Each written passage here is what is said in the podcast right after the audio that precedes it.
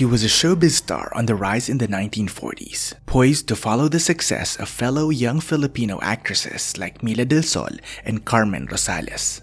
Sadly, her stay in the limelight wouldn't last nearly as long as the others.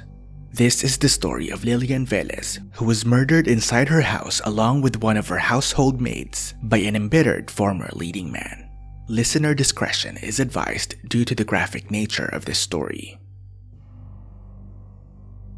Lilian Velez was born on March 3, 1924, in the Visayan province of Cebu. She had three brothers, Teodoro, Cecilio, and Jose, and two sisters, Gloria and Ida, and Lilian grew up with them in a very musical household. Lilian's mother, Concepcion Cananea, was a popular singer in Cebu, while her father, Manuel Velez, was a musician and composer who owned the Santa Cecilia Music Store in Cebu City. Lilian herself had a beautiful soprano voice, and being in Cebu at a time when Cebuano theater was gaining popularity, she was drawn not just to music and singing, but also performing on stage as an actress.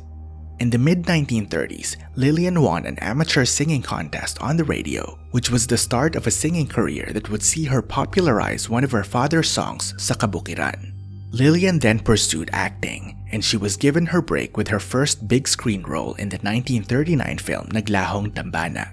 The following year, in 1940, she starred in the Lamberto Avellana movie Inday, and the year after that in the Carlos Vander Tolosa film Binibiro Lamang Kita, where Lilian worked for the first time with child star Bernardo Narding Anzures, son of actors Miguel Anzures and Rosa Aguirre.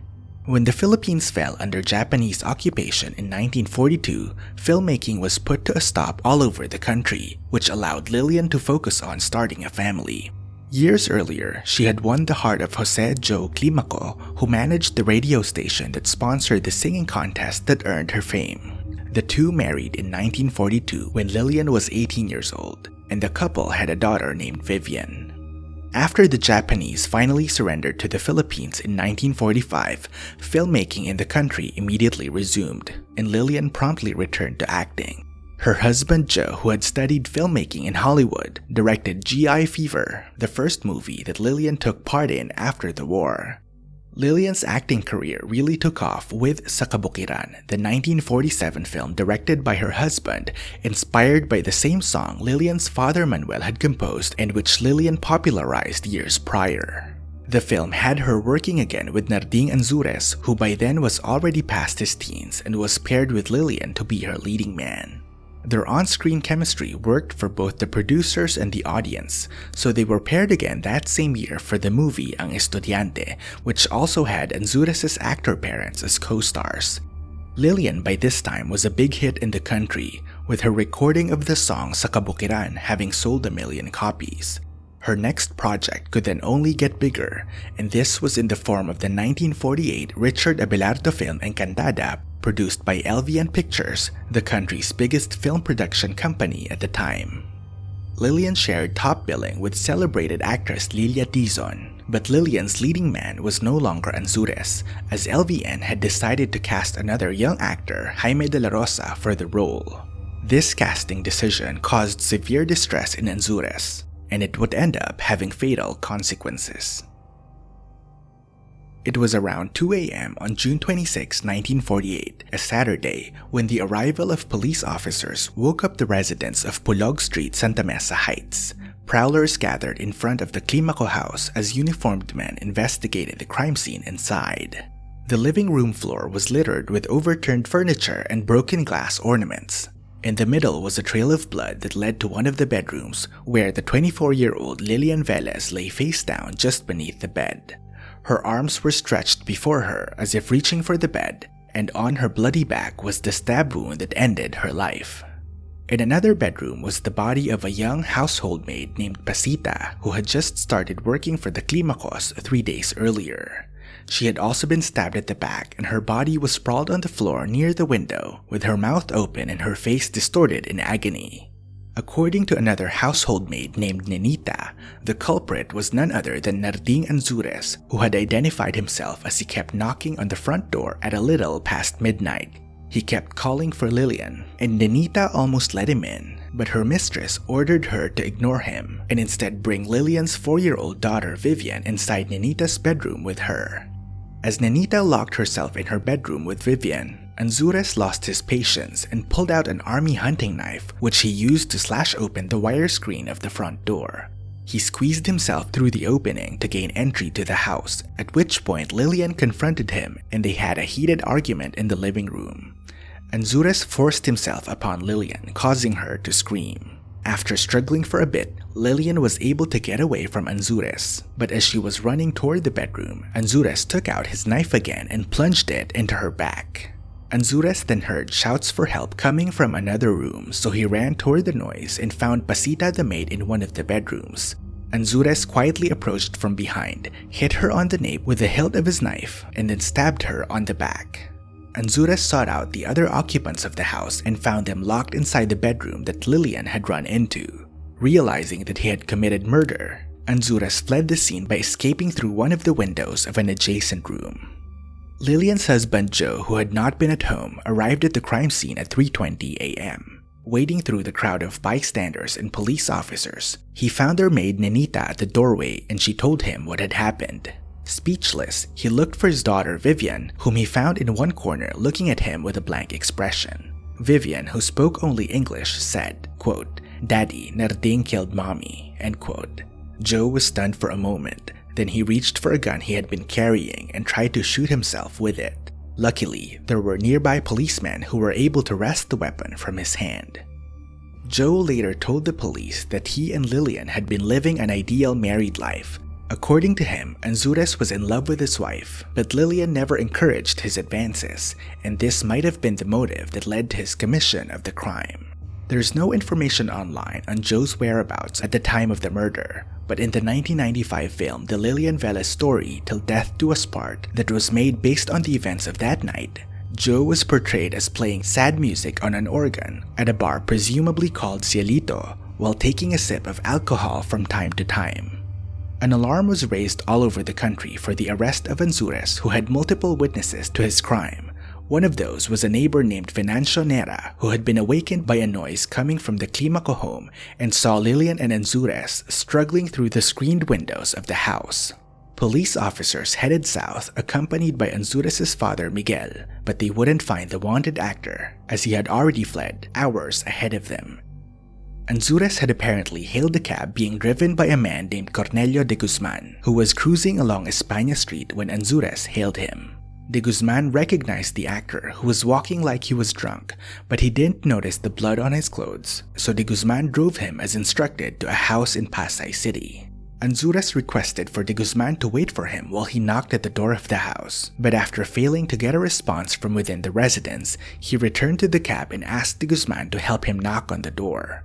De Guzman alighted and Anzures asked him for his keys so he can back the car up for him to a more convenient position. Trusting that a celebrity like Anzures couldn't possibly have any ill intentions towards him, De Guzman complied, but as he knocked at the door of the house, Anzures drove away in the cab. Anzures headed south to Calauan, Laguna, where he asked a friend to hide him, but this friend said he had no place to do so, so Anzures drove to Santa Cruz, another municipality in Laguna, where he was able to get help from a friend named Delfin. The following morning, on June 27, Anzures' murder of the actress Lilian Velez was all over the news. Anzures, who had still been using the cab he had stolen, was easily recognizable to the townspeople of Santa Cruz, but none of them attempted to report him to the authorities. Delfin, however, after some contemplation, decided to turn his friend over to the mayor of Santa Cruz, and so at 7:15 a.m. that day, Anzures was finally taken into police custody. In front of Quezon City Fiscal Jose F. Fernandez, Anzures confessed to the gruesome murder of the actress Lilian Velez and her housemaid Pasita, but through his legal counsel tried to make a plea for insanity. He said that he held no grudge against the Climacos, who were very good friends of his, particularly Lilian, but he was under a quote fantastic spell end quote when he committed the crime. During the preliminary investigation, Anzures' father Miguel apologized to Joe Climaco for his son's actions, but Joe, with cold, steely eyes, only stared at him and everybody in the room. Fearing that an altercation might ensue, the fiscal advised Joe that his presence at the proceedings wasn't really necessary, but Joe said he would like to stay so he could learn what really happened to his wife. The fiscal fears were realized when Joe later lost control of himself and punched Anzures. The actor said to Joe that he didn't know what he was doing at the time, but this explanation failed to calm Joe down. The tension between the two men only eased when Vivian asked his father where her mommy was. Joe just stooped sobbing, and the inquest at this point had to be suspended. The fiscal remanded the case to the Court of First Instance, and on July 19, 1949, a year after his crime, Bernardo Narding Anzures pleaded guilty to two murders. Judge Oscar Castelo sentenced Anzures to two life sentences and ordered him to pay the heirs of his two victims 5,000 pesos per victim, which is more than half a million pesos or 10,000 US dollars per victim in today's money. Anzures was later pardoned by former Philippine President Elpidio Quirino. According to a 2008 Philippine Star article about Anzures' mother, Rosa Aguirre, Anzures was later committed to what is now the National Center for Mental Health. Two months after his release from the New Bilibid prison, Anzures, still in his early 20s, died of tuberculosis, which he had contracted during his imprisonment. In the 1995 movie retelling these events, Anzures was portrayed as a spoiled and arrogant young man whom even his parents couldn't control. Though he seemed to have been a playboy in the film, he was shown to have become particularly obsessed with his leading lady, Lilian. But since he couldn't have her because of her marriage, he contented himself with being her leading man in their films. That is, until LVN Pictures took that role away from him. In the movie, what finally led to Anzures' conviction was the eyewitness testimony of Lilian's daughter, Vivian. She was asked in court who her mother's murderer was, and despite being terrified, the four year old stood up, approached Anzures, and pointed to him. While the court scene might have been embellished for dramatic effect, the fact that Vivian had witnessed her mother's murder wasn't an exaggeration. She had taken a peek through the bedroom door, behind which she and Nenita had been hiding, and she saw the man she knew as Tito Narding plunge a knife into her mother. Joe Climaco was asked by LVN Pictures matriarch Doña Sisang to allow Vivian to become a child star, but Joe wanted to shield his daughter from show business, though he himself continued to direct films for LVN until 1959. He passed away two decades later in the early 1980s.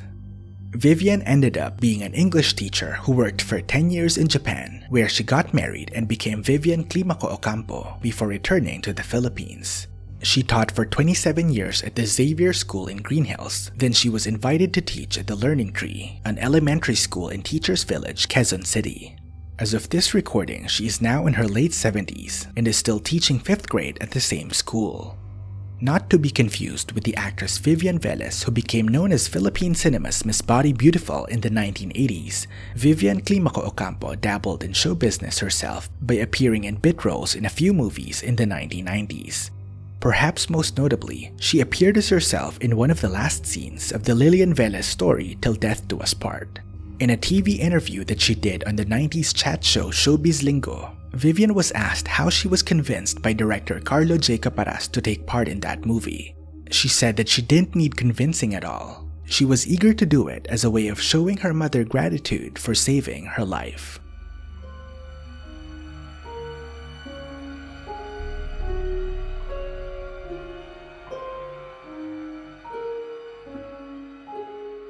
To support Stories After Dark, please subscribe, rate, and review wherever you listen to podcasts, and follow the show on Facebook, Instagram, and Twitter. You can also suggest cases or send personal stories to storiesafterdarkph at gmail.com and become an official patron at patreon.com slash storiesafterdark. All of the links are in the episode description. Thank you for listening.